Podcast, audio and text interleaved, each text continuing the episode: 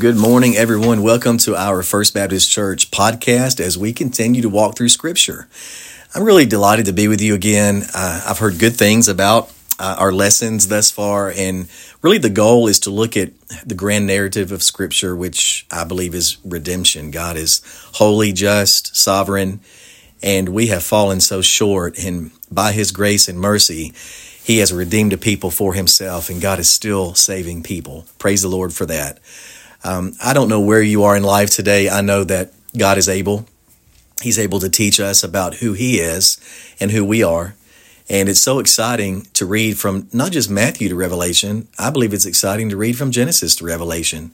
And so, if you remember last week, we talked at length about um, Noah and how Noah found favor in the eyes of the Lord. We also did a, a recent podcast with Dr. Bob Hammer, and he did a wonderful job just outlining uh, the flood account and how God's justice and judgment rained down literally on mankind.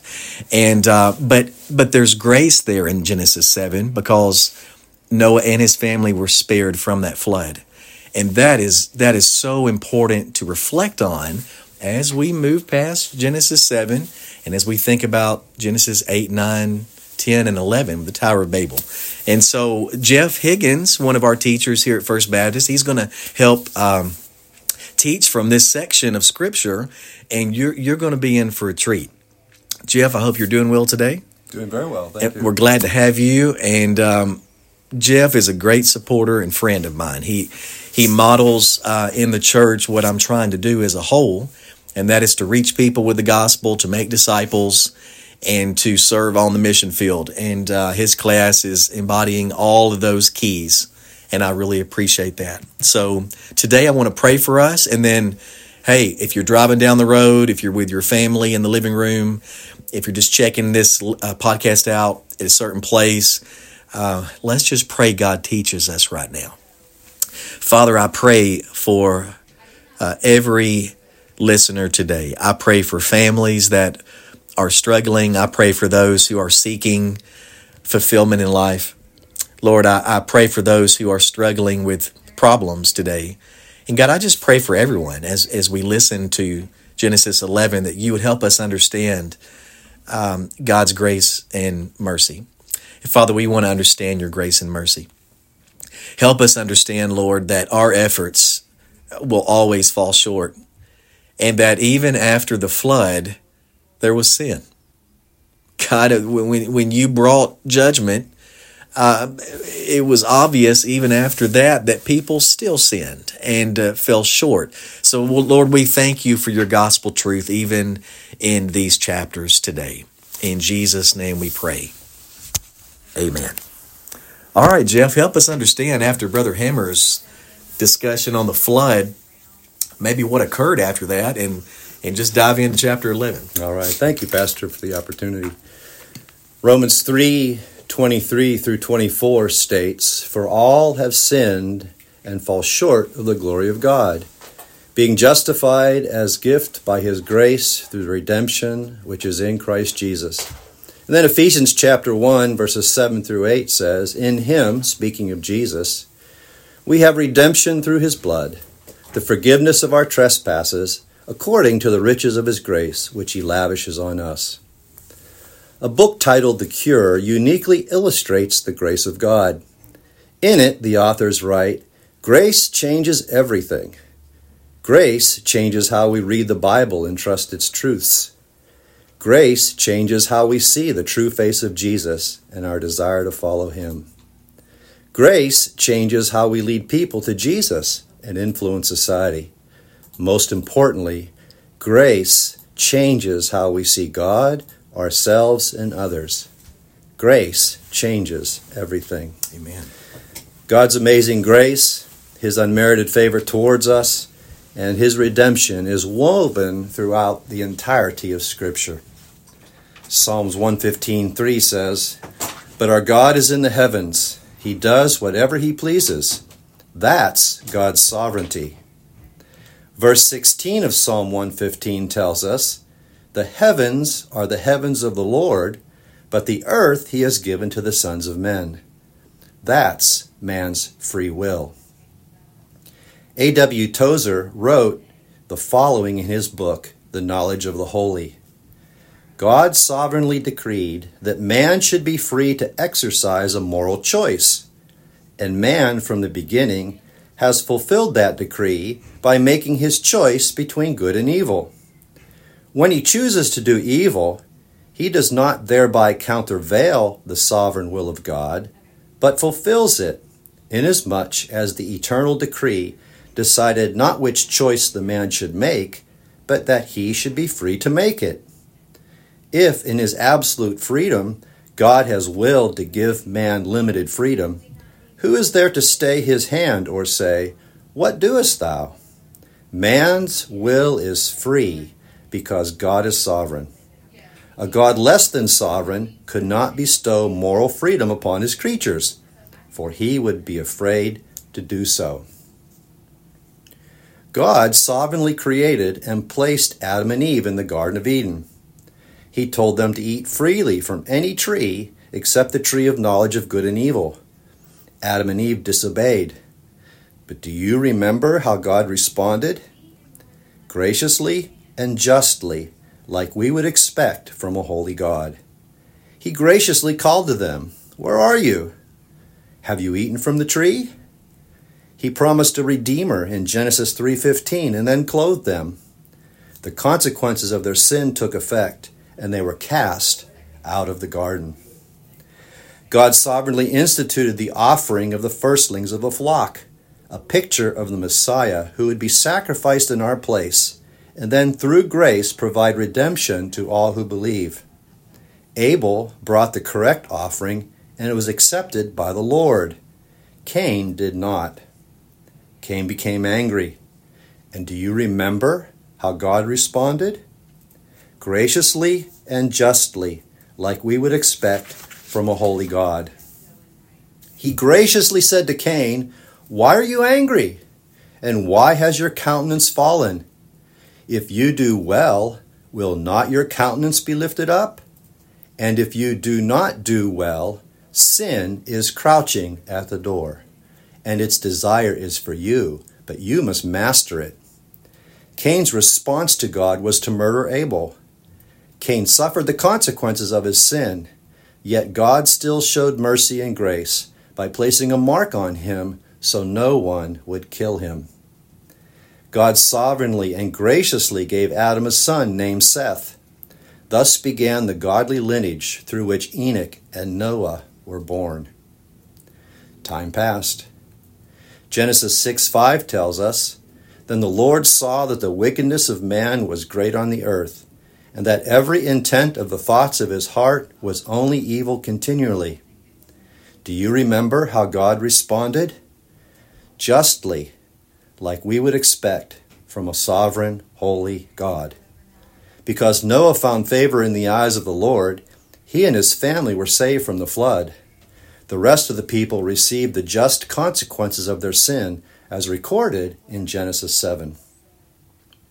Once the flood waters subsided in Genesis 8, all of the animals, along with Noah and his family, left the ark.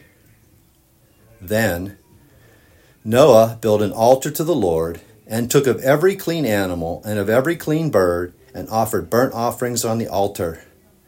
The Lord smelled the soothing aroma, and the Lord said to himself, I will never again curse the ground on account of man, for the intent of man's heart is evil from his youth. And I will never again destroy every living thing as I have done. While the earth remains, seed time and harvest, cold and heat, summer and winter, day and night shall not cease. Genesis 8 20 through 22. God sovereignly commanded Noah and his family to be fruitful and multiply and fill the earth in Genesis 9 1. He repeated the command in verse 7. Once again, we see the grace of our holy God. Then God spoke to Noah and to his sons with him, saying, Now behold, I myself do establish my covenant with you, and with your descendants after you, and with every living creature that is with you, the birds, the cattle, and every beast of the earth with you, of all that comes out of the ark, even every beast on the earth. I will establish my covenant with you, and all flesh shall never again be cut off by the water of the flood, neither shall there again be flood to destroy the earth. God said, This is the sign of the covenant which I am making between me and you, and every living creature that is with you for all successive generations. I set my bow in the cloud, and it shall be a sign of a covenant between me and the earth. It shall come about when I bring a cloud over the earth that the bow will be seen in the cloud, and I will remember my covenant which is between me and you, and every living creature of all flesh. And never again shall the water become a flood to destroy all flesh. When the bow is in the cloud, then I will look upon it to remember the everlasting covenant between God and every living creature of all flesh that is on the earth. And God said to Noah, This is the sign of the covenant which I have established between me and all the flesh that is on the earth. Genesis 9 8 through 17. Every time we see a rainbow, we are reminded of the wonderful grace of a sovereign, holy God. Noah began farming and planted a vineyard. One day Noah became drunk, went into his tent, and uncovered himself. Ham, the youngest son and father of Canaan, saw his father's nakedness and told his two brothers, Shem and Japheth. Ham's attitude of exposing his father's sin instead of helping him not only dishonored his father, but also the Lord. The two older brothers went into the tent and covered their father without looking on their father's naked body. When Noah awoke and found out what happened, he cursed Canaan by stating that he and his lineage would be servants to his two brothers. Shem and Japheth he blessed. It's interesting to note that from Ham's line came Egypt, Nineveh, Babylon, Assyria, the Canaanites, which included the Amorites, the Perizzites, the Hivites, the Hittites, the Jebusites, and the Philistines. From Shem's line comes someone who will be the father of God's blessing to all nations, Abraham.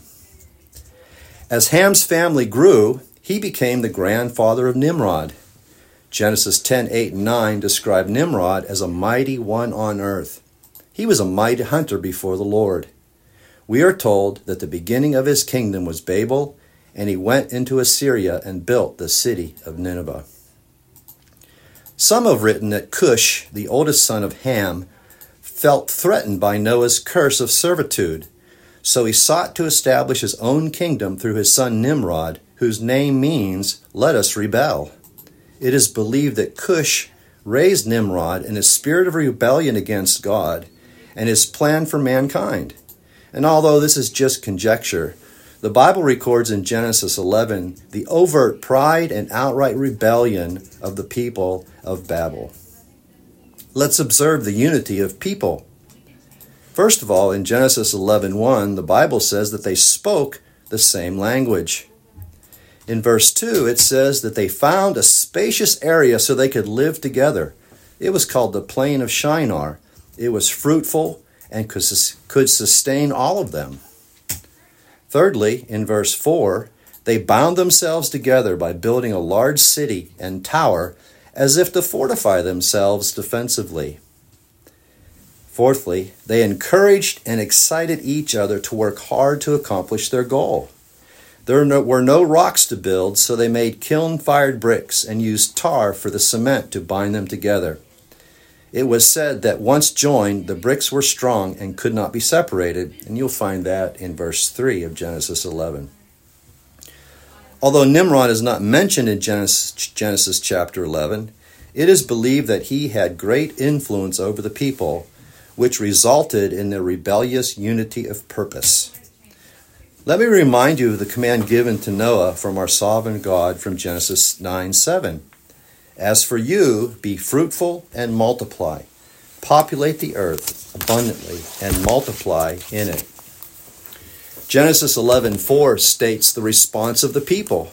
They said, "Come, let us build for ourselves a city and a tower whose top will reach into heaven, and let us make for ourselves a name, otherwise we will be scattered abroad over the face of the whole earth." First of all, we see that the city and the tower were constructed to glorify man, not God. Pride lifts man up above others and above God. Secondly, the defensive city that they were building meant they were relying on their own strength for, uh, for defense and not on God's.